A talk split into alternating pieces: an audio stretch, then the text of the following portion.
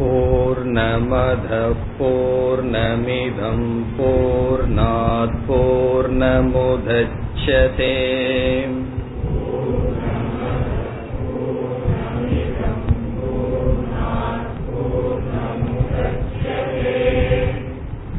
பூர்ணஸ்ய பூர்ணமாதாய பூர்ணமேவாவசிஷ்யதே.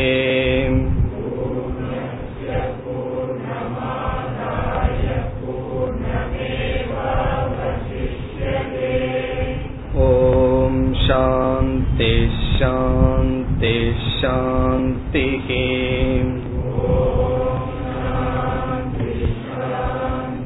சாந்தி. ஈஷாவாஸ்யமிதகம் சர்வம்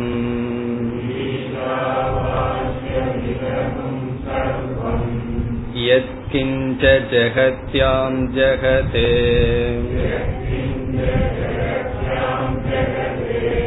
தேன த்யக்தேன புஞ்சிதாஹ.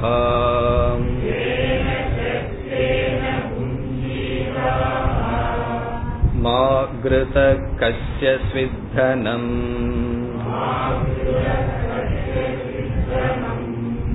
குர்வன்னேவேஹ கர்மாணி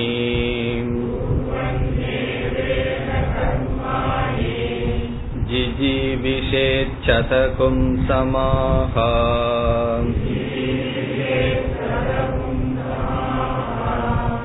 ஏவம் த்வயி நான்யதே தோஸ்தி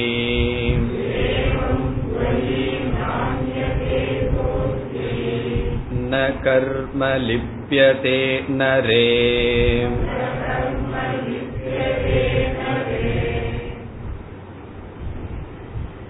முதல் மந்திரத்தில்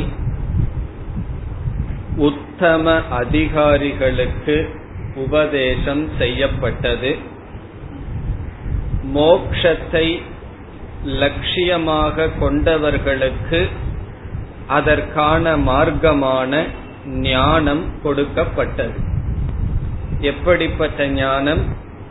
ஈஷாவாஸ்யம் இதம் சர்வம், இவைகள் அனைத்தும் ஈஸ்வரனால் வியாபிக்கப்பட்டுள்ளது. ஆகவே ஈஸ்வரன் என்ற புத்தியினால் இந்த ஜெகத்தானது மறைக்கப்படட்டும், இந்த ஜெகத்தை துறந்துவிட்டு ஈஸ்வரன் என்ற புத்தியுடன் பார் என்பது உபதேசம். பிறகு இந்த ஜெகத் என்றால் விதிவிலக்கு எதுவும் கிடையாது. எத்கிஞ்ச ஜெகத்யாம் ஜெகது, ஜெகத் என்றால் அனைத்து படைப்பும் ஈஸ்வரனாக இருக்கின்றது. காரணம் நாம் பார்த்தோம், இந்த ஜெகத்துக்கு ஈஸ்வரன் உபாதான காரணமாக இருக்கின்றார்.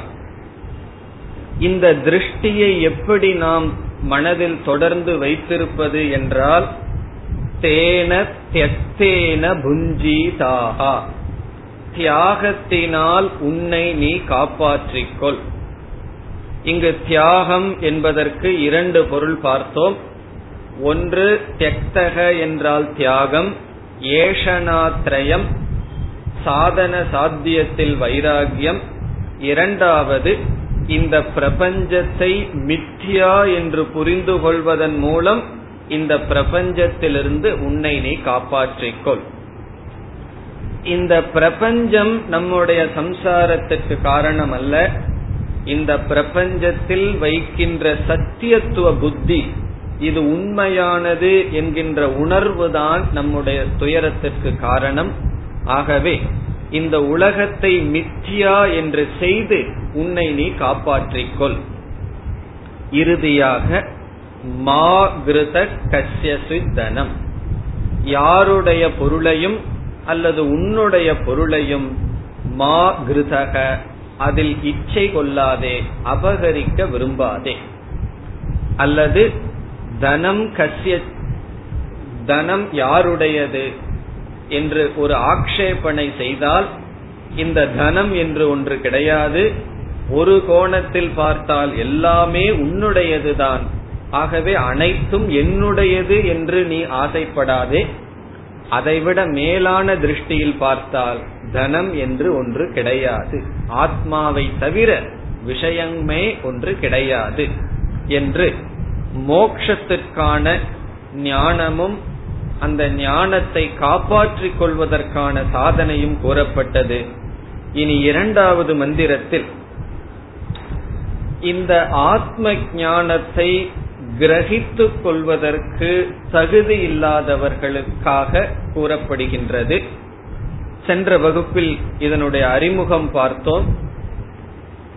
இந்த பிரபஞ்சத்தில் இரண்டு விதமான மார்க்கம் இருக்கின்றது, பிரவிருத்தி மார்க்கம் நிவிருத்தி மார்க்கம் என்று இரண்டு விதமான மார்க்கம். இந்த பிரவிருத்தி மார்க்கத்தில் இருப்பவர்கள் அறியாமையில் இருப்பவர்கள், நிவிருத்தி மார்க்கத்திற்கு சென்றவர்கள் கூட அறியாமையுடன் இருப்பவர்களாக இருக்கலாம். காரணம், பிரவிருத்தி மார்க்கத்தில் ஆத்மாவை பற்றி அறியாமை இருக்கின்றது, ஆனால் நான் அறியாமையில் இருக்கின்றேன் என்ற அறிவும் கிடையாது. ஆகவே அவர்கள் புருஷார்த்தமாக அனித்தியமான பொருள்களை நோக்கி இந்த உலகத்தில் வாழ்ந்து கொண்டு இருக்கிறார்கள். நிவிருத்தி மார்க்கத்தில் வந்தவர்கள் இரண்டு விதமான மனிதர்கள். ஒன்று அறியாமையை நீக்கிக் கொள்வதற்கு வருபவர்கள், அல்லது அறியாமையை நீக்கி ஞானத்தில் நிலை பெற வருபவர்கள். அறியாமையை நீக்குவதற்காக நிவிருத்தி மார்க்கத்திற்கு வரலாம், அல்லது ஞானத்தை அடைந்தும் ஞான நிஷ்டை அடைவதற்காகவும் நிவிருத்தி மார்க்கத்துக்கு வரலாம். ஆனால் நிவிருத்தி மார்க்கத்தில் இருப்பவர்களும் கூட ஆரம்பத்தில் அறியாமையுடன் தான் இருக்கிறார்கள். இங்கு இரண்டாவது மந்திரத்தில் பிரவிருத்தி மார்க்கத்தில் இருக்கின்ற மனிதர்கள் எப்படி வாழ்ந்தால் நிவிருத்தி மார்க்கத்திற்கு வருவார்கள் என்ற மார்க்கம் சொல்லப்படுகிறது. சம்சாரத்தில் இருந்து கொண்டு இருப்பவர்கள் எப்படிப்பட்ட வாழ்க்கையை மேற்கொள்ள வேண்டும், அப்படிப்பட்ட வாழ்க்கையை மேற்கொண்டால் அவர்கள் நிவிருத்தி மார்க்கத்திற்கு வருவார்கள். நிவிருத்தி மார்க்கத்திற்கு வருவார்கள் என்றால் அந்த நிவிருத்தி மார்க்கத்தில் சொல்லப்பட்ட சாதனையை செய்வதற்கு தகுதியை அடைவார்கள். ஞான யோகம் என்ற சாதனையை செய்வதற்கு தகுதியை அடைவார்கள், அல்லது ஞானத்தை அடைவார்கள். இந்த பிரவிருத்தி மார்க்கத்தில் இருப்பவர்களுக்கு முதல் குணம் எப்படி என்றால், இந்த ஷரீரத்தில் அவர்களுக்கு அபிமானம் இருக்கும், இந்த உடல் மீது அவர்களுக்கு அபிமானம் இருக்கும். இரண்டாவது, அவர்களுக்கு உயிர் வாழ வேண்டும் என்ற ஆசை இருக்கும். இந்த லௌகீகத்தில் இருப்பவர்களிடம் சென்று நீங்கள் நாளைக்கு செத்து போறீங்களான்னு கேட்டா அவங்க என்ன செய்வார்கள்? கோபம் வந்துடும், என்ன அமங்கலமான வார்த்தையெல்லாம் சொல்கிறீர்கள் என்று சொல்வார்கள். ஆகவே அவர்களுக்கு உயிர் வாழ ஆசை இருக்கும். இங்கு உபனிஷத் அதை அனுவாதம் செய்கின்றது, ஜிஜிவிஷேத் என்று கூறுகின்றது. ஜிஜிவிஷேத் என்றால் ஜீவிதும் இச்சதி, உயிர் வாழ விருப்பம் அவர்களுக்கு இருக்கும். உபனிஷத் அவர்களை பார்த்து இன்னைக்கு செத்தாலும் ஒண்ணுதான், நாளைக்கு செத்தாலும் ஒண்ணுதான் அப்படின்னு வைராகியத்தை எல்லாம் அவர்களிடம் போதிக்க முடியாது. காரணம் என்ன? அவர்கள் உயிர் வாழ விரும்புகிறார்கள். இந்த உலகத்தில் அனுபவிக்க வேண்டியது இருக்கு, பார்க்க வேண்டியது இருக்கு. ஆகவே பூர்ண ஆயுள் அவர்களால் அனுபவிக்கப்பட வேண்டும் விருப்பம் அவர்களிடம் இருக்கின்றது. அவ்வளவு தூரம் விருப்பம் இருப்பவர்களிடம் சென்று வைராகியத்தை போதிக்கவே கூடாது.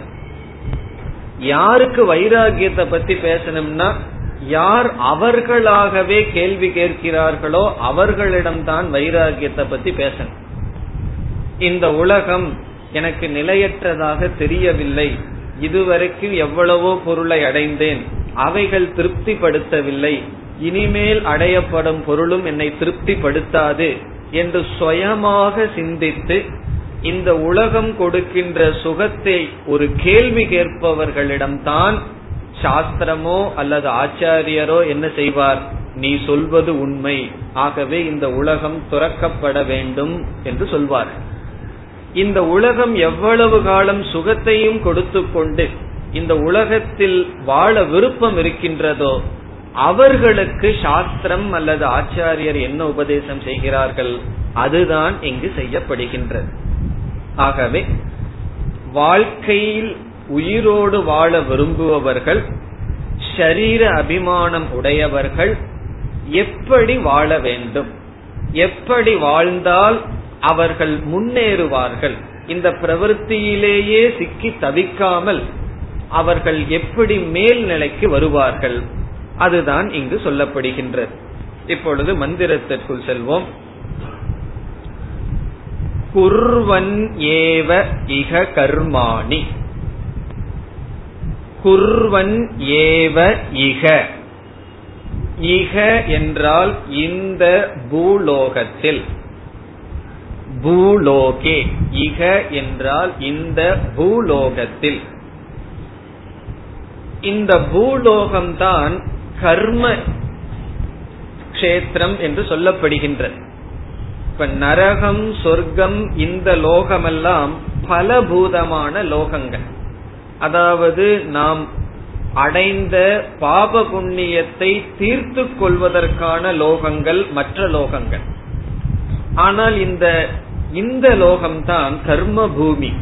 நாம் புதிதாக பாப புண்ணியத்தை சேர்க்க இந்த லோகம்தான் நமக்கு இருக்கின்றது. ஆகவே இக என்றால் அஸ்மின் லோகே, இந்த மனித உலகத்தில், குறிப்பாக மனிதன் சரீரம் எடுத்து வாழ்கின்ற இந்த உலகத்தில். இந்த உலகத்தில் எப்படி வாழ வேண்டும்? குர்வன் ஏவ, குர்வன் என்றால் செயல் செய்து கொண்டு, செய்து கொண்டு என்று பொருள். குர்வன் ஏவ என்றால் செயல் செய்து கொண்டுதான், செய்து கொண்டு. எதை செய்து கொண்டு? கர்மாணி. கர்மாணி என்றால் நித்திய, நித்திய கர்ம, நைமித்திக கர்ம என்கின்ற வேதத்தில் சொல்லப்பட்டுள்ள கடமைகள், நம்முடைய கடமைகளை. ஆகவே கர்மாணி குர்வன் ஏவ, நம்முடைய கடமைகளை செய்து கொண்டுதான் இந்த லோகத்தில் என்ன செய்ய வேண்டும்? ஜிஜிவிஷேத், வாழ்வதற்கு இச்சை கொள்ள வேண்டும். ஜிஜிவிஷேத் என்றால் வாழ இச்சை கொள்ள வேண்டும். வாழ்வதற்கு ஆசை இருக்கின்றது.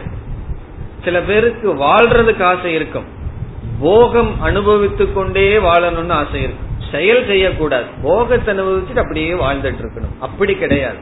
கர்மாணி குர்வன், கடமைகளை செய்து கொண்டு இந்த லோகத்தில் வாழ்வதற்கு ஆசைப்பட வேண்டும். குர்வன் ஏவ, குர்வன் என்றால் செயல் செய்து கொண்டு. எவைகளை? நம்முடைய கடமைகளை, நம்முடைய கடமைகளை செய்து கொண்டே ஜிஜிவிஷேத், வாழ ஆசைப்பட வேண்டும். எவ்வளவு நாள் ஆசைப்படலாம்? உபநிஷத்தை சொல்லுது சதம் சமாஹா. சமாஹா என்றால் வருடங்கள், சதம் என்றால் 100. ஆகவே சதம் சமாஹா என்றால் 100 வருடங்கள். 100 வருடங்கள், சத சங்கியகாஹா சம்வத்சரான், 100 வருடங்கள் ஜிஜிவிஷே, வாழ விரும்ப வேண்டும், ஜீவித்திருக்க விரும்ப வேண்டும். ஜிஜிவிஷே என்றால் ஜீவித்திருக்க விரும்ப வேண்டும். எவ்வளவு வருடம்? 100 வருடங்கள். சாஸ்திரத்துல மனிதனுக்கு 100 வருடம் சாதாரணமா சொல்லிருக்கு. அந்த காலத்துல எல்லாம் நல்லா ஆரோக்கியமா இருந்தார்கள், 100 வருடம் கூட நல்லா இருந்தார்கள். 70 வயசு 80 வயசு எல்லாம் இந்த காலத்துல, அதுக்கு மேல ஆரோக்கியம் போயிருது. ஆகவே உபனிஷத்தினுடைய அல்லது சாஸ்திரத்தினுடைய திருஷ்டியில ஒரு மனிதனுடைய ஆயுள் காலம் 100 வருடங்கள். இந்த இடத்தில் 100 வருஷம் வாழணும் அப்படிங்கிறது உபனிஷத்தினுடைய உபதேசம் அல்ல. எவ்வளவு வருஷம் உயிரோடு வாழ்கிறாயோ அவ்வளவு வருடமும் கர்மாணி குர்வன் ஜிஜீவிஷே, கர்மங்களை செய்து கொண்டுதான் வாழ வேண்டும். ஆகவே 100 வருடம் என்பதில் தாற்பயம் இல்லை, எவ்வளவு ஆயுள் இருக்கின்றதோ ஆயுள் முழுவதும் கடமைகளை செய்து கொண்டுதான் நீ ஜீவித்திருக்க வேண்டும். இந்த இடத்திலும் ஜீவித்திருக்க வேண்டும்னு உபனிஷத்து சொல்லல, அதுதான் உபனிஷத்துக்கு தெரியுமே ஜீவித்திருக்க விரும்புகின்றான்னு. நீ ஜீவித்திருக்க விரும்பினால் கர்மங்களை செய்து கொண்டுதான் ஜீவித்திருக்க வேண்டும். எனக்கு ஜீவித்திருக்க ஆசை இல்லை அப்படின்னா என்னன்னா அது நிவர்த்தி மார்க்கத்துக்கு போயும். பிரவிற்த்தி மார்க்கத்தில் நீ இருந்து கொண்டு ஜீவித்திருக்க விரும்பினால் கர்மங்களை செய்து கொண்டுதான், கடமைகளை செய்து கொண்டுதான் ஜீவித்திருக்க வேண்டும். இரண்டாவது வரி ஏவம் த்வயி. ஏவம் என்றால் இப்படி வாழ விரும்புகின்ற, இப்படி இருக்கின்ற. ஏவம் பிரகாரேன. துவயி என்றால் உன்னிடத்தில் அல்லது உனக்கு. உன்னிடத்தில், இப்படி இருக்கின்ற உனக்கு அல்லது உன்னிடத்தில். பிறகு முதல் இரண்டாவது வரையில கடைசி சொல்லணும் இருக்கு நரே, அதைய இந்த இடத்துல போட்டுக்கணும். துவயி நரே, இந்த கடைசி சொல் துவயிங்கிறதுக்கு பக்கத்துல சேர்த்து படிக்க வேண்டும். ஏவம் துவயி நரே என்றால் இவ்விதத்தில் இருக்கின்ற உன்னிடத்தில், மனிதனாகிய உனக்கு என்று பொருள். நரே துவயி என்றால், நரே என்றால் மனிதனிடத்தில், துவயி என்றால் உன்னிடத்தில். சேர்ந்து படித்தால் மனிதனாகிய உன்னிடத்தில் அல்லது மனிதனாகிய உனக்கு. இங்க நரே என்ற வார்த்தையை உபனிஷத் ஏன் சொல்கிறது என்றால், நர மாத்திர அபிமானினி, மனிதன் என்கின்ற அபிமானம் உனக்கு இருக்கின்றது, அதை காட்டுகின்றது. இப்ப நீ யாருன்னு கேட்டா அவன் என்ன சொல்வான்? நான் மனிதன் என்று. அந்த மனித சரீரம் நான் என்கின்ற அபிமானம் உனக்கு இருக்கின்றது. ஆகவே நரே துவயி, உபனிஷத் உன்னிடத்தில் மட்டும் சொல்லிடலாம். இப்ப நீ எப்படிப்பட்டவனாக இருக்கின்றாய்? நான் மனிதன் என்கின்ற மனித சரீரத்தில் அபிமானத்துடன் இருக்கின்றாய். அதனால்தான் பிரவிற்த்தி மார்க்கத்தில் இருந்து கொண்டு இருக்கின்றாய். ஆகவே நரே துவயி என்றால் மனிதன் என்கின்ற அபிமானத்தை உடைய உன்னிடத்தில். ஆகவேதான் முதலில் நாம் பார்த்தோம், பிரவிற்த்தி மார்க்கத்தில் அறியாமையில் இருப்பவர்களுக்கு இரண்டு, ஒன்று ஷரீர அபிமானம், இனி ஒன்று ஜீவிதத்தில் அபிமானம். வாழ வேண்டும் என்கின்ற ஆசை இருக்கும், இந்த ஷரீரம் நான் என்கின்ற புத்தி இருக்கும். அப்படிப்பட்ட உன்னிடத்தில் அல்லது உனக்கு ந அன்யதா இதஹ அஸ்தி. இதஹ என்றால் ந அன்யதேதோஸ்தின் இருக்கு, அதையெல்லாம் பிரிச்சு படித்தால் ந அன்யதா இதஹ அஸ்தி என்று பிரிக்கப்படுகின்றது. அதில் இதக என்றால் இவ்விதம் செயல் செய்து கொண்டு இருக்கின்ற, ந அன்யதா காட்டிலும் வேறு வழி கிடையாது, உனக்கு வேறு வழி கிடையாது. நீ நரத்துவ அபிமானத்துடனும் வாழ்க்கை வாழ வேண்டும் என்ற ஆசை இருந்தால் கர்மத்தை செய்து கொண்டு இருப்பதை தவிர உனக்கு வேறு மார்க்கம் இல்லை. அதைத்தான் சொல்கின்றது. இதக என்றால் இவ்விதம் கர்மங்களை செய்து கொண்டிருப்பதை காட்டிலும் என்று பொருள். இதக என்றால் இவ்விதம் கர்மங்களை செய்து கொண்டிருப்பதை காட்டிலும், அன்யதா என்றால் வேறு வழி, கர்மங்களை செய்து கொண்டிருப்பதை காட்டிலும் அன்யதா வேறு பிரகாரம் ந அஸ்தி கிடையாது. ஆகவே நான்யதேதோஸ்தின்னு சொன்னா இதக கர்மங்களை செய்து கொண்டிருப்பதை காட்டிலும், அன்யதா வேறு பிரகாரம் வேறு முறையானது நாஸ்தி. ஏன் இப்படி சொல்கின்றது? அடுத்த பகுதி ந கர்ம லிப்யதே ஏன பிரகாரேன, கர்மமானது பந்தத்தை உண்டு செய்யாதோ.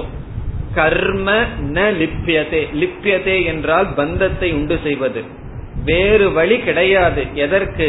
கர்மம் உன்னை பந்தப்படுத்த கூடாது என்றால் இதுதான் உனக்கு வழி. இப்போ ந கர்ம லிப்பியதேன்னு சொன்னா ஏன பிரகாரேன, எந்த விதத்தில் கர்மமானது உன்னை பந்தப்படுத்தாதோ அதற்கு இதை காட்டிலும் வேறு மார்க்கம் கிடையாது. அதுதான் உபனிஷத் சொல்ல விரும்புகின்ற கருத்து. இப்ப ஏன பிரகாரேன, எந்த விதத்தில் கர்ம ந லிப்யதே. இங்க லிப்யதே என்றால் கர்மம் ஒட்டிக்குமா? கர்மம் எப்படி நமக்கு ஒட்டும்? பாப புண்ணியத்தை கொடுக்கறது மூலமா கர்மம் நம்மை ஒட்டிக்கொள்ளும். அவ்விதம் கர்மம் உன்னை தொடக்கூடாது என்றால் வேறு வழி கிடையாது. என்ன வேறு வழி? குர்வன் நேவேக கர்மாணி, செயல் செய்து கொண்டிருப்பதை காட்டிலும் வேறு வழி உனக்கு கிடையாது. இப்ப இந்த மந்திரத்திலிருந்து உபனிஷத் என்ன சொல்ல வர விரும்புகின்றது? அறியாமை, ஆத்மாவை பற்றிய அறியாமையில் ஒருவன் இருக்கின்றான். தனக்கு அந்த அறியாமை இருக்கின்றது என்றும் தெரியவில்லை. மனதில் ஆசைகள் அடர்ந்து இருக்கின்றது. அவர்கள் ஆசையை ஓரளவு குறைத்து கொண்டால்தான் விவேக சக்தி வெளிப்படும். பிறகு தான் ஆத்ம ஞானத்தை அடைய வேண்டும் என்ற இச்சையானது தோன்றும். அப்படி அவர்கள் வர வேண்டும் என்றால் அவர்களுக்கு என்ன கதி என்றால் இந்த உலகத்தில் கர்மயோக வாழ்க்கை வாழ்ந்து கொண்டு இருக்க வேண்டும்.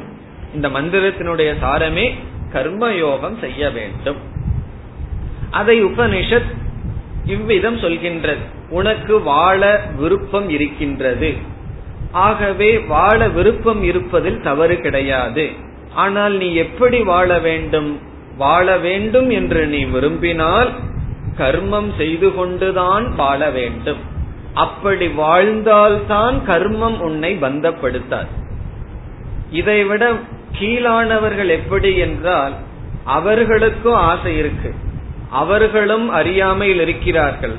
ஆனால் அவர்கள் கர்மம் செய்யாமல் போக்தாவாக மட்டும் இருக்க விரும்புகிறார்கள், அல்லது கர்மம் செய்து அதனுடைய பலனை அனுபவிக்க விரும்புகிறார்கள், கர்மயோகம் செய்ய விரும்பவில்லை. ஆகவே பிரவிற்த்தி மார்க்கத்தில் இருப்பவர்களையே இப்பொழுது இரண்டாக நாம் பிரிக்கின்றோம். ஒன்று பிரவிற்த்தி மார்க்கத்திலிருந்து பிரவிற்த்தி மார்க்கத்துக்கு செல்பவர்கள், அது அடுத்த ஸ்லோகத்தில் வரும். பிரவிற்த்தியிலிருந்து பிரவிற்த்திக்கு தான் போவார்கள். இனி ஒருவர் பிரவிற்த்தியிலிருந்து நிவிற்த்திக்கு வருபவர்கள். இங்கு உபனிஷத் இவ்விதம் நீ வாழ்ந்தால் சம்சாரத்திலிருந்து நிவிற்த்திக்கு வருவாய். எவ்விதம் வாழ்ந்தால்? குர்வன் நேவேக கர்மாணி, உன்னுடைய கடமைகளை மட்டும் செய்து கொண்டு. இதில் ஏவ என்ற வார்த்தை இருக்கின்றது. கடமைகளை மட்டும் செய்து கொண்டு என்றால் உன்னுடைய கடமையை மட்டும் நீ செய்வாயாக, அதனுடைய பலனை நீ விட்டு விடுவாயாக. அந்த கடமையை செய்வதனால் வருகின்ற பலனை அனுபவிக்க விரும்பாதே. நம்முடைய சொதர்மத்தை செய்வதனால் வருகின்ற பலன் சொர்க்கலோகம் அல்லது வேற ஏதாவது பலன், புண்ணியம். அந்த புண்ணியத்துக்கு ஆசைப்படாதே. கடமையை மட்டும் நீ செய்து கொண்டு வாழ விரும்பு. அப்படி நீ வாழ விரும்பினால், அதுவும் உபனிஷத் அழகாக கூறுகின்றது, எப்படிப்பட்ட நீ நரேத்வயி, நான் மனிதன் என்கின்ற அபிமானத்தை உடைய உன்னிடத்தில் உனக்கு வேறு பாதை கிடையாது. இவ்விதம் கர்மயோகத்தை அனுஷ்டானம் செய்வதை தவிர வேறு பாதை கிடையாது. எதனால் கர்மமானது உன்னை பந்தப்படுத்தாதோ, எந்த பாதை, எதனால் கர்மம் உன்னை பந்தப்படுத்தாமல் பிரவிற்த்தியில் இருந்து கொண்டு நீ நிவர்த்திக்கு வர முடியுமோ அப்படி வேறு பாதை கிடையாது. உன்னுடைய கடமையை செய்துதான் ஆக வேண்டும். ஆகவே உபனிஷத் மிக தெளிவாக சொல்கின்றது, கடமையை செய்துதான் ஆக வேண்டும் என்று. சில பேர் வேதாந்தம் படிக்க வந்ததுக்கு அப்புறம் கர்மகாண்டத்துல பற்று வந்துடும், அது நல்லதுதான். சில பேர் சொல்வார்கள், வேதாந்தம் படிக்கிறதுக்கு முன்னாடி அவர் சந்தியாவந்தனம் எல்லாம் பண்ண மாட்டார், கிளாஸுக்கு வந்ததுக்கு அப்புறம் சந்தியாவந்தனம் எல்லாம் ரெகுலரா பண்றாருன்னு சொல்லு, அல்லது கடமைகளை செய்யறாருன்னு சொல்லு. ஆகவே சாஸ்திரம் படிச்சதுக்கு அப்புறம் நம்மளுடைய மனசு நமக்கு தெரியுது, ஆகவே நமக்கு தூய்மை வேணும்னு சொன்னா கடமையை செய்யணும். ஆகவே ஏதோ ஒரு ஸ்டேஜில் நம்முடைய கடமைகளை செய்ய வேண்டும். இதுல உபனிஷத் என்ன சொல்லுதுன்னா கர்ம ந லிப்பியதேன்னு சொல்லுது. லிப்பியதேன்னு சொன்னா இந்த கர்மமானது உன்னை ஒட்டி கொள்ள கூடாது, பந்தப்படுத்த கூடாது என்றால், சாதாரணமாக ஒரு கர்மமானது நம்மை பந்தப்படுத்தும்.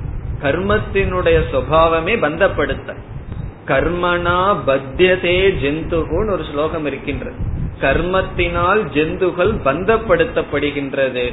வித்யாச்ச விமுச்சியதே, இந்த வித்யினால் ஜந்துவானது மனிதனானவன் விடுதலை அடைகின்றான்.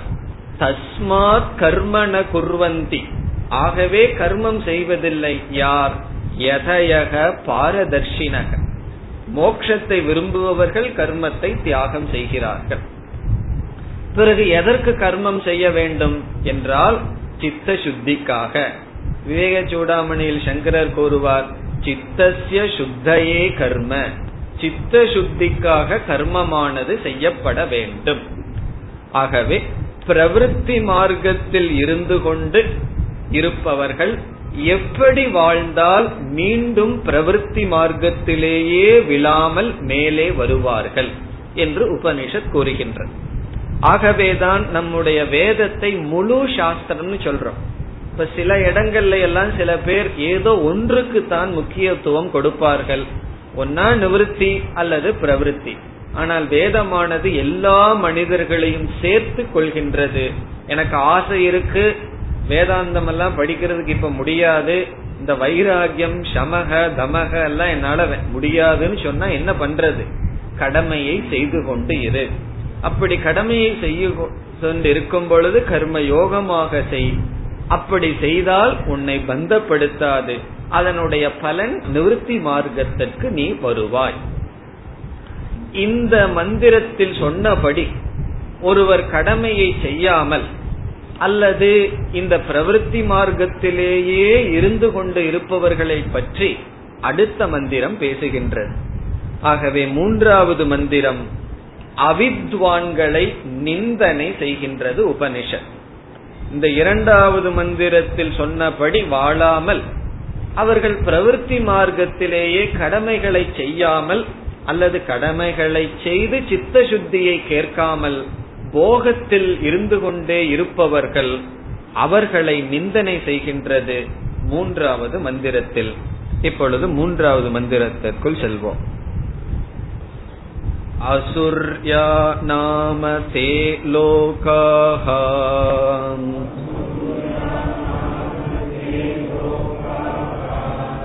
அந்தேன தமசா விருதாஹ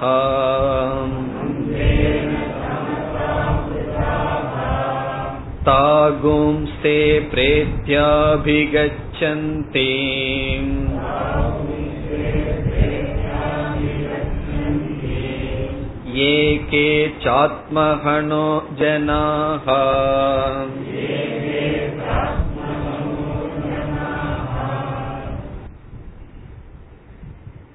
அவித்வத் நிந்தா, அவித்வான்களை நிந்தனை செய்கின்றது.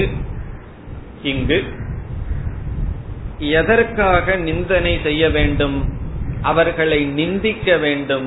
நிந்தித்தல் என்றால் அவர்களை பற்றி மிக மோசமாக பேசுவது, அவர்களை திட்டுதல். எதுக்கு உபனிஷத் அவர்களை திட்டுகின்றது? என்றகிட்ட இருக்கிற பழக்கம் உபனிஷத்துக்கும் இருக்கான்னு கேட்கக்கூடாது. நிந்தனையினுடைய தாற்பயம் புகழ்ச்சி, வித்வானை புகழ்கின்றது உபனிஷத். அவித்வானை நிந்திப்பதன் மூலமாக உபனிஷத் வித்வானை புகழ்ச்சி செய்கின்றது. ஆகவே நிந்தா ந நிந்தார்த்தம், நிந்தனை நிந்தனைக்காக அல்ல, நிந்தனை ஸ்துதிக்காக, வித்வானை ஸ்துதி செய்வதற்காக, முமுக்ஷுவை ஸ்துதி செய்வதற்காக, அல்லது கர்மயோக வாழ்க்கையை வாழ்பவர்களை ஸ்துதி செய்வதற்காக. ஸ்துதி என்றால் புகழ்வதற்காக. இப்ப அவர்களை எல்லாம் நிந்திக்கும் பொழுது கர்மயோகமாக வாழ்பவன் கொஞ்சம் தியாகம் பண்ணி வாழ்றானே அவனுக்கு ஒரு சந்தோஷமா இருக்கும். பாரு, உபனிஷத் அவர்களை திட்டுது, என்ன வந்து உயர்வா சொல்லுதுன்னு சொல்லி. ஆகவே அதில் ஒரு விருப்பம் நமக்கு வரும். ஒரு முமுட்சுவாக இருப்பவனை யாராவது அப்ரிஷியேட் பண்ணணும் அல்லவா? இப்ப எல்லாமே அவர்களை வந்து நீ வாழ்க்கை அனுபவிக்க தெரியலன்னு சொல்லிட்டு இருந்தா அவன் எப்படி மேலே வருவான்? இந்த வீட்டுல இருந்து திடீர்னு போறவங்க அந்த சன்னியாச வாழ்க்கைக்கு வரலான்னு முடிவு பண்ணா யார் அவர்களை யாராவது புகழ்வார்களா? உனக்கு என்ன ஆச்சுன்னு சொல்லுவார். பெற்றோரிடம் போய் உங்க பையன் நீங்க நல்லா வளர்த்தலன்னு சொல்லுவார்.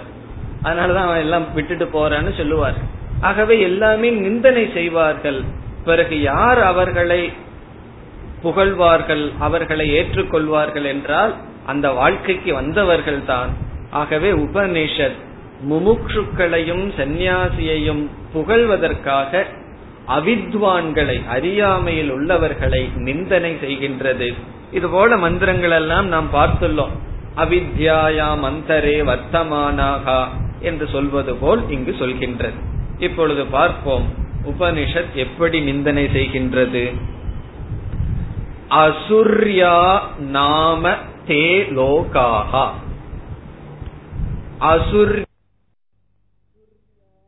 அசுர்யா நாம என்றால் அசுர்யா என்ற பெயரை உடைய.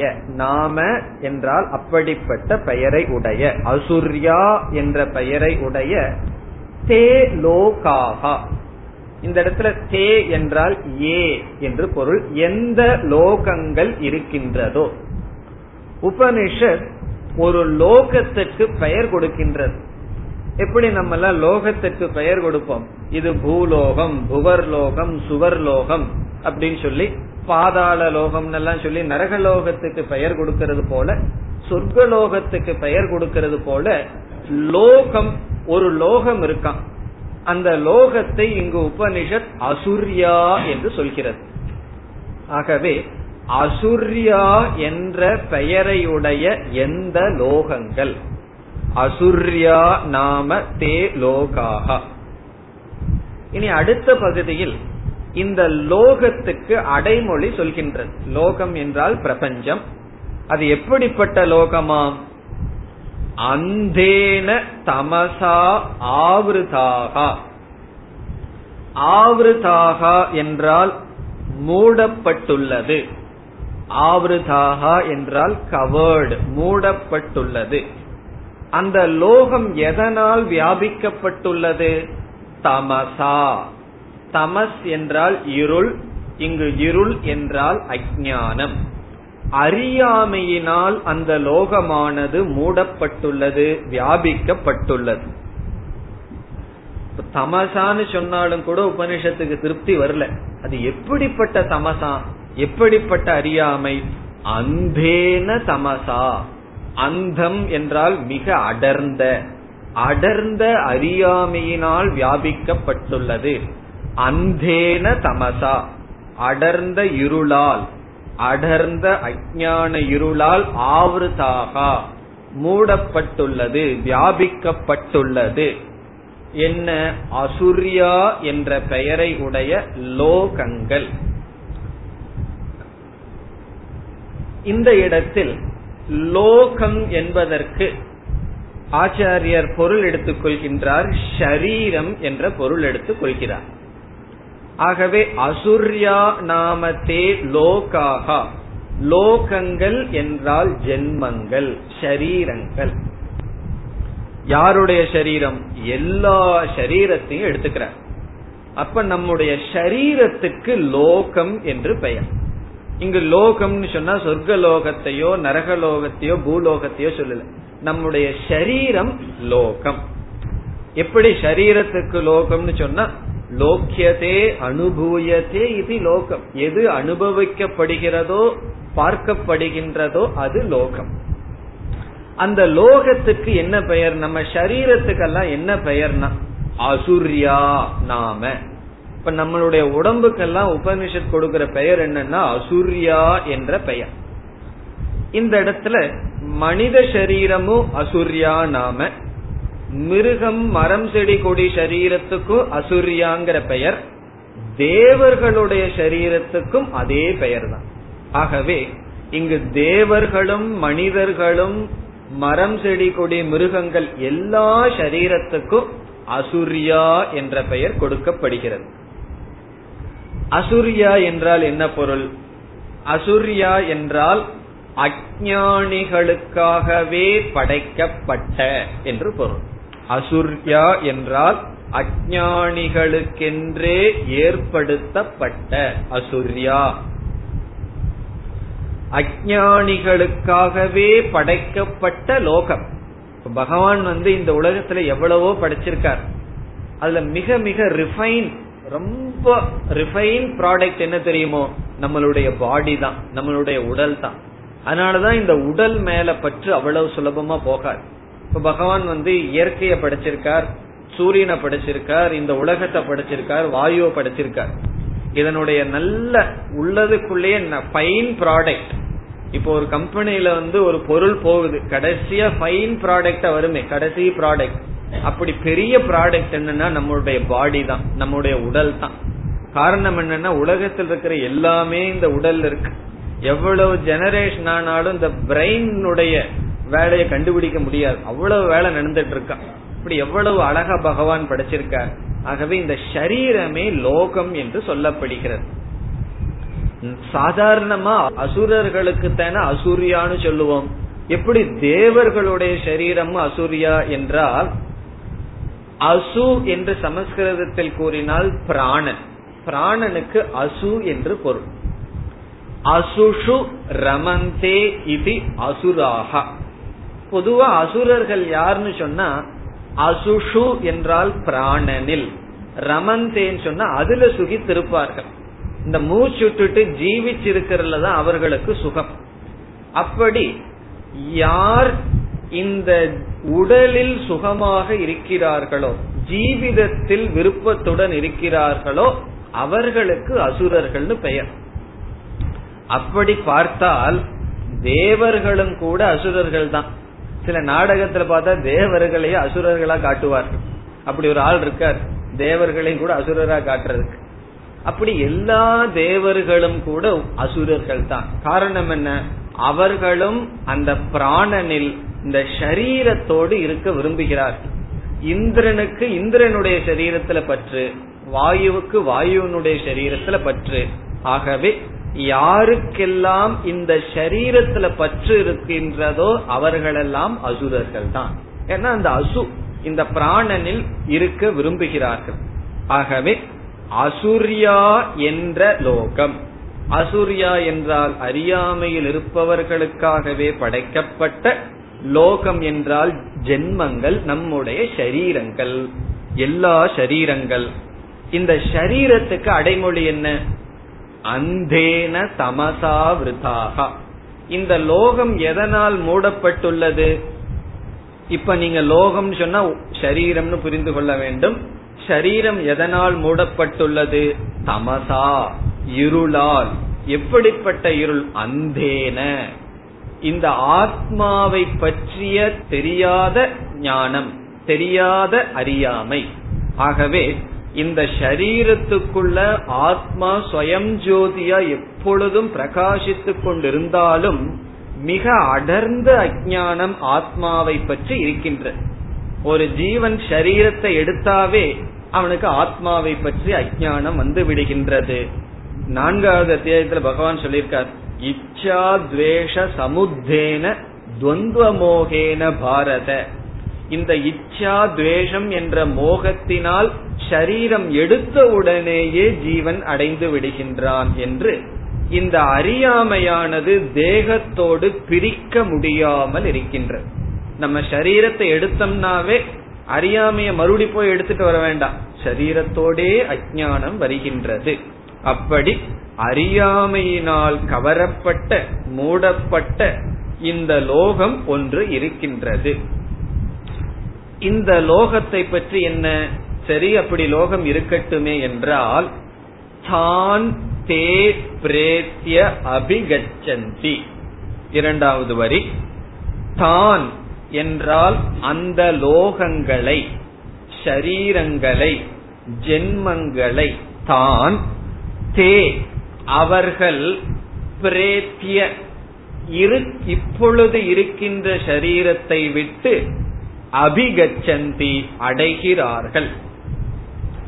தான் தே பிரேத்ய அபிகச்சந்தி, தான் என்றால் ஏற்கனவே சொல்லப்பட்டுள்ள லோகங்கள், ஷரீரங்கள், அந்த ஷரீரத்தை, தான் அவைகளை, தே அவர்கள், அவர்கள்னா யார், கடைசியில வரப்போகுது, அறியாமையில் இருப்பவர்கள், அவித்வான்கள், தே அவித்வான்கள், பிரேத்தியர், பிரேத்திய என்றால் இதம் ஷரீரம் தெக்துவா, இந்த ஷரீரத்தை விட்டதற்கு பிறகு அபிகச்சந்தி அதை அடைகிறார்கள். ஆகவே இந்த லோகத்தை விட்டு இனி ஒரு லோகத்துக்கு போகிறார்கள்.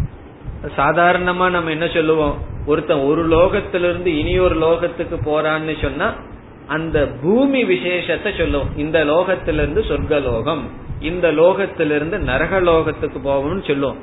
ஆனா இங்க ஈசாவாசியத்தில் எப்படி சொல்லுது, ஒரு லோகத்திலிருந்து இனி ஒரு லோகத்துக்கு போறான்னு சொன்னா ஒரு சரீரத்திலிருந்து இனி ஒரு சரீரத்துக்கு செல்கின்றான். பிரேத்திய, பிரேத்தியன்னு சொன்னா இறந்ததற்கு பிறகு, இதம் சரீரம், இந்த உடலை விட்டு விட்டு அபிகச்சந்தி செல்கின்றார்கள். யார் செல்கிறார்கள், ஏகே ச ஆத்மஹனோ ஜனாஹா, ஏகே, ஏகே என்றால் எவரவர்கள், எந்த மனிதர்கள், ஆத்மஹனக, ஆத்மஹனக என்றால் தற்கொலை செய்து கொள்கின்றார்களோ, ஆத்மஹனக ஜனாகா என்றால் தற்கொலை செய்து கொள்கின்ற மனிதர்கள், ஆத்மாவை கொள்கின்ற, ஆத்மானம் ஹந்தி, தன்னையே சூசைடு பண்ணிக் கொள்கின்ற, தன்னையே தான் கொன்று கொண்டிருக்கின்ற மனிதர்கள். எல்லா மனிதர்களும் அல்ல, ஆத்மஹனக ஜனாகா, தற்கொலை செய்து கொள்கின்ற மனிதர்கள் இந்த லோகத்தை விட்டு, இந்த சரீரத்தை விட்டு அடுத்த சரீரத்துக்கு செல்கிறார்கள். உபனிஷத் எப்படிப்பட்ட வார்த்தையை பயன்படுத்துகின்றது, ஆத்மஹா என்றால் தன்னையே தான் கொள்பவன் அல்லது ஆத்மாவை கொள்பவன்.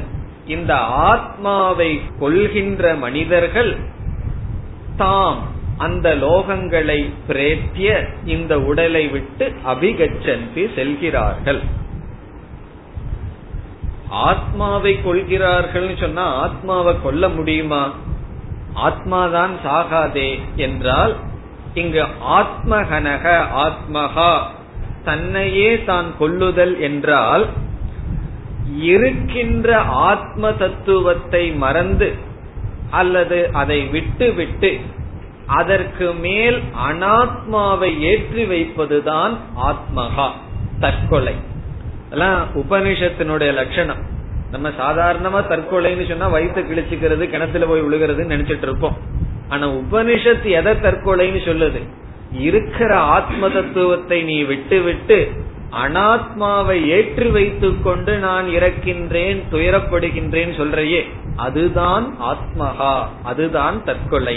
ஆகவே அத்தியாசேன, அத்தியாசத்தினால் ஆத்மனக திரஸ்காரக ஆத்மஹனனம்.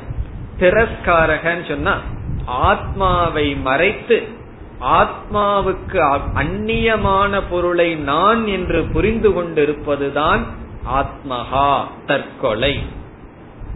இவ்விதம் யார் தற்கொலை செய்கிறார்களோ அப்படிப்பட்ட மனிதர்கள் என்ன செய்கிறார்கள், ஒரு ஷரீரத்தை விடுத்து இனியொரு ஷரீரத்திற்குள் செல்கிறார்கள். அதுதான் இதனுடைய சாரம். இதில் அவித்வான் நிந்தான்னு பார்த்தோம். அவித்வானை உபனிஷத் நிந்தனை செய்கின்றது. இங்க எங்கு நமக்கு அவித்வான்னு கிடைக்குதுன்னு சொன்னா கடைசி பகுதி தான், ஆத்மஹனக ஜனாகா, தன்னையே தான் கொள்கின்றவர்கள் என்பது அவித்வான்களை குறிக்கின்றது. அவித்வான் என்றால் அறியாமையில் இருப்பவர்கள். எதை பற்றி அறியாமை, ஆத்மாவை பற்றிய அறியாமையில் இருப்பவர்கள். ஆகவே ஆத்மாவை பற்றிய அறியாமையில் இருப்பவர்கள் இந்த ஷரீரத்தை விட்டு அடுத்த ஷரீரத்திற்கு செல்கிறார்கள். ஷரீரத்திற்கு இன்று லோகம் என்று பெயர் கொடுக்கப்பட்டது. அந்த லோகத்துக்கு இனி ஒரு பெயர் அசூர்யா நாம. ஆகவே ஆத்ம தத்துவம் எப்பொழுதும் இருப்பது மரணமற்றது. அப்படிப்பட்ட மரணமற்ற அழியாத ஆத்மாவை விட்டுவிட்டு மரணமடையக்கூடிய அழியக்கூடிய அனாத்மாவை நான் என்று ஏற்றி வைக்கும் பொழுது அவன் அந்த ஆத்மாவினுடைய சொரூபத்தை அனுபவிப்பதில்லை. அனாத்மாவினுடைய சொரூபத்தை தானாக கொண்டு நான் இறக்கின்றேன், நான் பிறக்கின்றேன் என்று தன்னைத்தானே கொன்று கொள்கின்றான். ஆகவே இங்கு ஆத்மாவை பற்றிய அறியாமை தற்கொலை என்று சொல்லப்படுகின்றது. இப்படிப்பட்ட அவித்வான்கள் ஒரு சரீரத்தை விட்டு இனி ஒரு சரீரமாக சம்சாரத்தில் உழன்று கொண்டு இருக்கின்றார்கள். ஏன் அவர்கள் உழன்று கொண்டு இருக்கின்றார்கள்? அப்படி சரீரத்தில் அபிமானம் இருந்தாலும் கூட, வாழ ஆசைப்பட்டாலும் கூட, இரண்டாவது மந்திரத்துல சொன்னபடி வாழல அவர்கள். குர்வன்னேவேக கர்மாணி, அவ்விதம் கர்மயோக வாழ்க்கை வாழவில்லை. கர்மயோக வாழ்க்கை வாழவில்லை என்றால் கர்மமானது பாப புண்ணியத்தை கொடுக்கும், பாப புண்ணியம் ஜென்மத்தை கொடுக்கும், ஜென்மத்தில் மீண்டும் பாப புண்ணியம் என்று சம்சாரத்தில் உழன்று கொண்டே இருக்கின்றார்கள் என்பதுடன் அவித்வத் நிந்தா முடிவடைகின்றது. இனி அடுத்த மந்திரத்தில் உபனிஷத் வேறு கருத்துக்கு வருகின்றது. 4 அனேஜதேகம் மனசோ ஜவீயஹ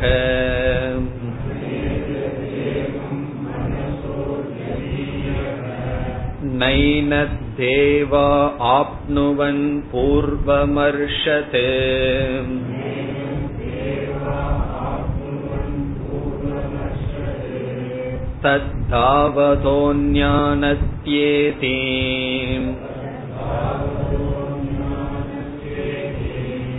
திஷ்டத்தஸ்மின்னபோ மாதரிஷ்வா ததாதி.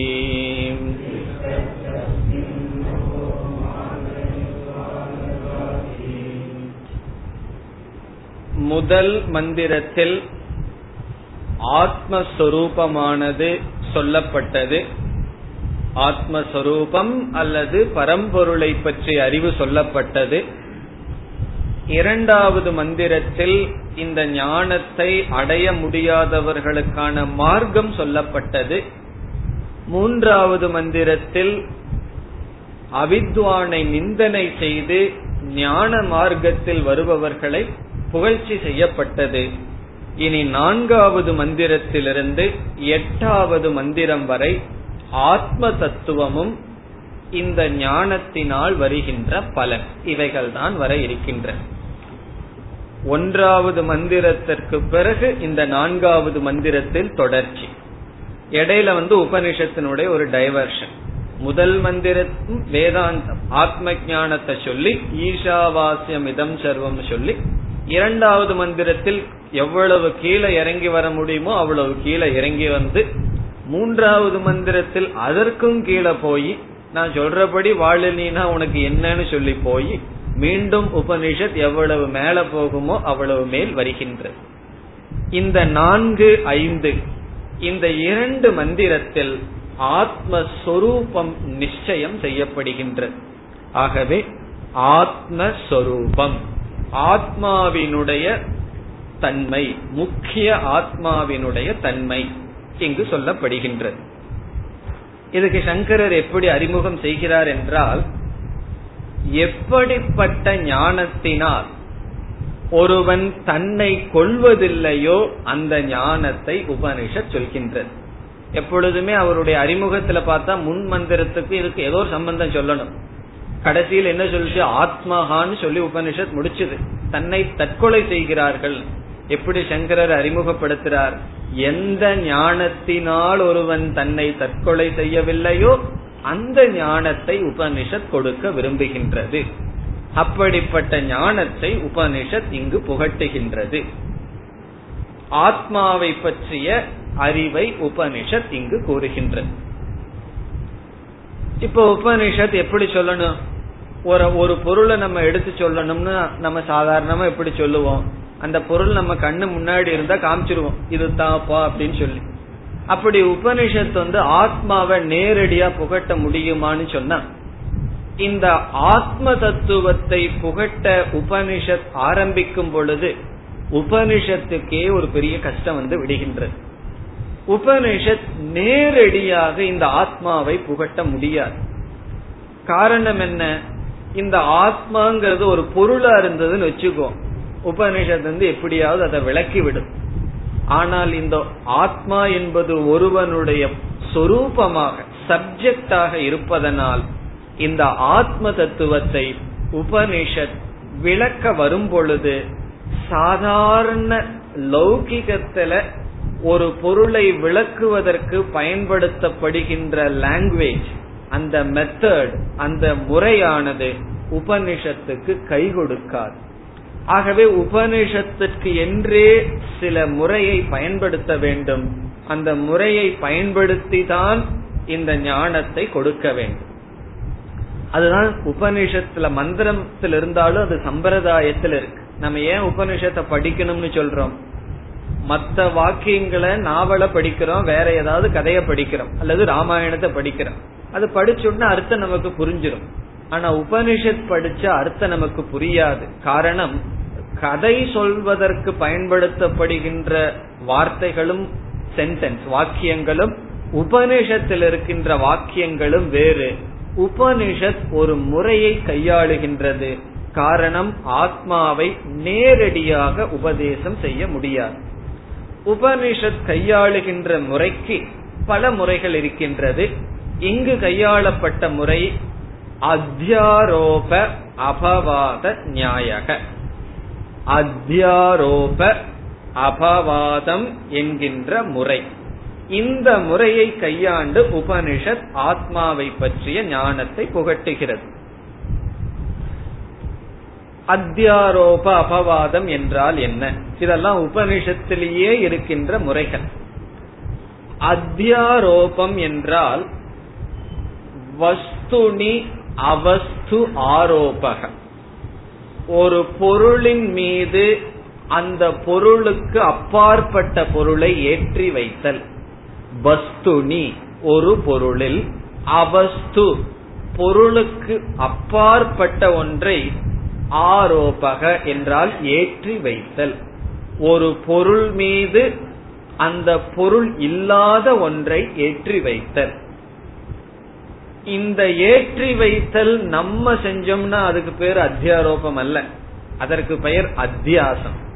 கயிறு இருக்கின்றது, அந்த கயிற்றுல நம்ம எதையை ஏற்றி வைக்கின்றோம்? பாம்பை ஏற்றி வைக்கின்றோம். நாம் அறியாமையினால் கயிற்றின் மீது பாம்பை ஏற்றி வைத்தாலும் வஸ்துவில் அவஸ்துவை பார்க்கின்றோம். வஸ்துனா என்ன? கயிறு. அவஸ்துனா பாம்பு. ஒரு பொருளில் அந்த பொருளில் இல்லாத ஒன்றை நாம் பார்த்தல் அறியாமையில் பார்த்தால் அத்தியாசம், சூப்பர் இம்போசிஷன். இத சாஸ்திரம் அறிவோட செஞ்சதுன்னா அதுக்கு பேரு அத்தியாரோபம். சாஸ்திரம் வேணும்னே தெரிஞ்சு செய்யும். அது எதுக்கு அப்படி சாஸ்திரம் செய்ய வேண்டும்னு நம்ம விளக்கம் பார்க்கும் பொழுது புரியும். இப்ப சாஸ்திரம் என்ன செய்யுது? தெரிஞ்சே. நம்ம தெரியாம தப்பு பண்றோம், சாஸ்திரம் தெரிஞ்சு தப்ப பண்ணுது. எதற்குன்னு சொன்னா, ஒரு மூடனுக்கு உபதேசிக்கணும்னு சொன்னா சாஸ்திரமும் ஆரம்பத்துல மூடன் போல கொஞ்சம் விவகாரம் பண்ணி ஆகணும். ஒரு குழந்தைய நம்ம சிரிக்க வைக்கணும்னு சொன்னா சில சமயம் நான் வேடிக்கை பார்க்கறது, ஒரு குழந்தைகிட்ட பெரியவர்கள் போனோம்னு எப்படி எல்லாம் பேசுறாங்கன்னு நான் அந்த குழந்தைய பார்க்க மாட்டேன். பெரியவர்கள் எப்படி எல்லாம் குழந்தை மாதிரி மாறிடுறாங்கன்னு பார்த்து அது குழந்தை மாதிரியே மாறி அது போல பேசுறது, அது போல சிரிக்கிறது, இப்படி செஞ்சாதான் அந்த குழந்தைய திருப்திப்படுத்த முடியும். அதே போல அறியாமையில் இருப்பவர்களுக்கு அறிவை புகட்ட வேண்டும் என்றால் அவர்களுடைய அறியாமையை எடுத்துட்டு தான் உபனிஷத் பேச முடியும். அப்படி அவர்களுடைய அறியாமையை ஏற்றுக்கொள்வது அத்தியாரோபக. இத அத்தியாரோபம்னு சொல்றோம். காரணம் என்னன்னா, அந்த அத்தியாரோபம் செய்வது முதல் படி. ஒரு பொருளின் மீது பொருள் அல்லாததை ஏற்றி வைத்த பிறகு வந்து உபனிஷத் என்ன செய்யும்? அவனுடைய அறியாமையை வாங்கிட்டு பிறகு அந்த அறியாமையை நீக்கும். அபவாதக என்றால் அவஸ்து நிஷேதக, ஏற்றி வைத்த அவஸ்துவை நீக்குதல். அபவாதகன நீக்குதல், அத்தியாரோபகன ஏற்றி வைத்தல். எதில் எதை ஏற்றி வைத்தல்? ஒரு பொருளில் அந்த பொருள் இல்லாத ஒன்றை ஏற்றி வைத்தல். அபவாதகன்னு சொன்னா ஏற்றி வைத்ததை நீக்குதல். இந்த நியாயத்தை கேட்டா நமக்கு ஏதோ ரொம்ப பெருசா புரியாத மாதிரி தோணும். என்னுடைய அர்த்தம் என்ன? உன்னை ஏற்றி வச்சு அதை நீக்கு, அவ்வளவுதான். அத்தியாரோப அபவாதம் சொன்னா ஏற்றி வைத்து நீக்கப்படுதல். இந்த ஏற்றி வைத்து நீங்குதல் அறியாமையில் நிகழ்ந்தால் அத்தியாசம், அத்தியாச நிவர்த்தி. இது அறிவுடன் நிகழ்ந்தால் அத்தியாரோப அபவாத நியாயம். எதுக்கு இந்த மாதிரி உபநிஷத் பண்ணணும்? ஒரு பொருள் இருக்கு, பேசாம அந்த பொருளையே காட்ட வேண்டியது தானே. அந்த இருக்கிற பொருளை இல்லாத ஒன்ன ஏற்றி வச்சு பிறகு அதை எதுக்கு உபநிஷத்து நீக்கணும்? இப்ப ஆத்மான்னு ஒண்ணு இருக்கு, ஆத்மாதான் வஸ்து. இந்த ஆத்மாங்கிற வஸ்து மேல ஆத்மா அல்லாத ஒன்றை உபனிஷத் ஏற்றி வைக்குது. அதற்கப்புறம் என்ன செய்யுது? அந்த எதையெல்லாம் உபனிஷத் சேர்த்தி வச்சதோ அதையெல்லாம் நீக்குது. இது எதுக்கு இந்த வேலையை உபனிஷத் பண்ணணும்? பேசாம இருக்கிறத சொல்ல வேண்டித்தது தானே என்றால் இது ஒரு முக்கியமான கருத்து, அதை நன்கு புரிந்து கொள்ள வேண்டும். ஏன் உபனிஷத் அத்தியாரோபம் அபவாதம் செய்கின்றது? உபனிஷத்துக்கு அப்படி ஆசையா? கொஞ்சம் குழப்பி சொல்லி கொடுக்கலான்னு சொல்லி ஆசையா? சில பேருக்கு அப்படி இருக்கும். ஒரு சின்ன விஷயத்தையே ரொம்ப பெருசா குழப்பி சொல்லி கொடுத்தா தான் பெரிய விஷயத்த அவங்க புரிஞ்சுக்குவாங்கன்னு நினைப்பு. ஆகவே அப்படி உபனிஷத் கஷ்டப்படுத்துறதுக்கா ஏன் உபனிஷத் செய்ய வேண்டும்? இதை நம்ம புரிஞ்சோம்னா தான் சாஸ்திரத்தினுடைய நெசசிட்டி தெரியும். சாஸ்திரத்தினுடைய தேவை நமக்கு எப்ப தெரியும்னு சொன்னா, உபனிஷத் அத்தியாரோப அபவாதம் பண்ணாதான் நமக்கு உபதேசம் பண்ண முடியும். ஏன் என்றால், இப்ப அத்தியாரோபத்தினுடைய லட்சணம் என்ன? அத்தியாரோபம் என்றால் ஒரு பொருள் இருக்கு, அதுதான் இருக்கு, வஸ்துனி அவஸ்து ஆரோப, இல்லாத பொருளை ஏற்றி வைத்தல். அபவாதம்னு சொன்னா ஏற்றி வைத்ததை நீக்குதல். ஏன் உபனிஷத் அத்தியாரோபம் செய்ய வேண்டும் என்றால், இந்த உபதேசத்தை அஞ்ஞானிகளுக்கு உபனிஷத் செய்கின்றது, அறியாமையில் இருப்பவர்களுக்கு உபதேசம் செய்கின்றது ஆத்மாவை பற்றி. இந்த அறியாமையில் இருப்பவர்கள் ஒரு வஸ்துவில் அவர்கள் ஏற்கனவே அவஸ்துவை பார்த்து கொண்டிருக்கிறார்கள். அவர்களை வஸ்துவை பார்த்துட்டு இருந்தா சரி, அல்லது வஸ்து ஒன்னையுமே பார்க்காம இருந்தாலும் பிரச்சனை இல்லை. அறியாமையில் இருக்கின்ற ஜீவர்கள் ஒரு வஸ்துவை பார்த்துட்டு இருந்தா பிரச்சனையே இல்லை, அவர்கள் வரவே மாட்டார்கள். ஏன்னா வஸ்துவை தான் பார்த்துட்டு இருக்காங்களே. வஸ்துவை பார்க்காமையே இருந்தாலும் உபனிஷத் இதுதான்ப்பா வஸ்துன்னு காட்டிடும். அவர்களை வஸ்துவை பார்க்கவில்லை, அதே சமயத்தில் அவஸ்துவை பார்த்து கொண்டிருக்கிறார்கள். வேற ஒன்றை பார்த்து கொண்டு அதுதான் ஆத்மான்னு நினைத்து கொண்டு இருக்கிறார். ஆகவே அவர்களுடைய திருஷ்டிய முதல்ல உபனிஷத் பிடிக்கணும். ஆகவே வஸ்து இருந்து வஸ்துவை பார்க்காமலும் இருந்து வஸ்துவை பார்க்காமல் அவஸ்துவை, வஸ்துவுக்கு ஆத்மாவுக்கு அப்பாற்பட்ட ஒன்றை பார்த்து கொண்டு இருக்கின்ற காரணத்தினால் அவர்களுடைய திருஷ்டியை எடுத்துக்கொண்டு ஆத்மாவிடம் செல்ல வேண்டும். ஆகவே அறியாமையில் எதை பார்த்து கொண்டிருக்கின்றானோ அதை கிரகித்து கொள்ளும் படிதான் அத்தியாரோபக. இப்போ ஒரு உதாரணம் சொன்னால் நமக்கு புரிந்துவிடும். ஒரு கயிற்றை ஒருவன் பார்த்து கொண்டு அது பாம்புன்னு சொல்லிட்டு இருக்கான். பாம்புன்னு சொல்லிக்கொண்டு இருப்பவனிடம் உபதேசம் பண்ணணும். இனி ஒருவர் செல்றார், அவரு கண்ணெல்லாம் கொஞ்சம் நல்லா இருக்கு, அவர் பார்த்த உடனே கயிறு தான் அவருக்கு தெரியும். அங்க அவருடைய மனசுலயோ கண்ணிலயோ பாம்பே கிடையாது. அவர் சொல்றாருன்னு வச்சுக்கோ, நேரடியா ஒரு உபதேசம் பண்றார், அங்கு கயிறு இருக்கின்றது. புரிஞ்சுக்கிறவன் எப்படி புரிஞ்சுக்குவான்? நான் பாம்ப பாத்துட்டு இருக்கேன், நீ கயிறை பாத்துட்டு இருக்க, சரி அந்த கயிறு தேடு, பாம்ப ஓட்டலான்னு சொல்லுவான். அவனுடைய பாம்புங்கிற திருஷ்டிய விடமாட்டான். நீ கயிறு இருக்குதுன்னு சொன்னா ரெண்டு இருக்கு, நான் சொல்ற பாம்பும் இருக்கு, நீ சொல்ற கயிறும் இருக்கு, சரி உன்னுடைய கயிறு எடுத்துட்டு வான்னு சொல்லுவான். ஆகவே அவன் எந்த இடத்துல பாம்ப பாக்கிறானோ அதே இடத்துலதான் கயிறு இருக்கு. அப்ப உபதேசம் செய்பவன் எப்படி செய்ய வேண்டும்? அங்கு இருக்கின்ற பாம்பு கயிறு என்று அவனுடைய பாம்பு புத்திய வாங்கிட்டு அத கயிறுன்னு சொன்னா அவன் பாம்பை நீக்கி கயிறை புரிந்து கொள்வார். ஆகவே அனாத்மாவான உடலை பார்த்து கொண்டிருக்கின்ற மனிதனுக்கு அனாத்மாவை எடுத்துக்கொண்டு அத்தியாரோபம் செய்து அதை நீக்கினால் ஆத்மாவானது விளங்கும். ஆகவே உபனிஷத் அத்தியாரோபம் அபவாதம் செய்கின்றது. மேலும் அடுத்த வகுப்பு. ஓம் பூர்ணமத பூர்ணமிதம் பூர்ணாத் பூர்ணமுதச்யதே பூர்ணஸ்ய பூர்ணமாதாய பூர்ணமேவாவசிஷ்யதே. ஓம்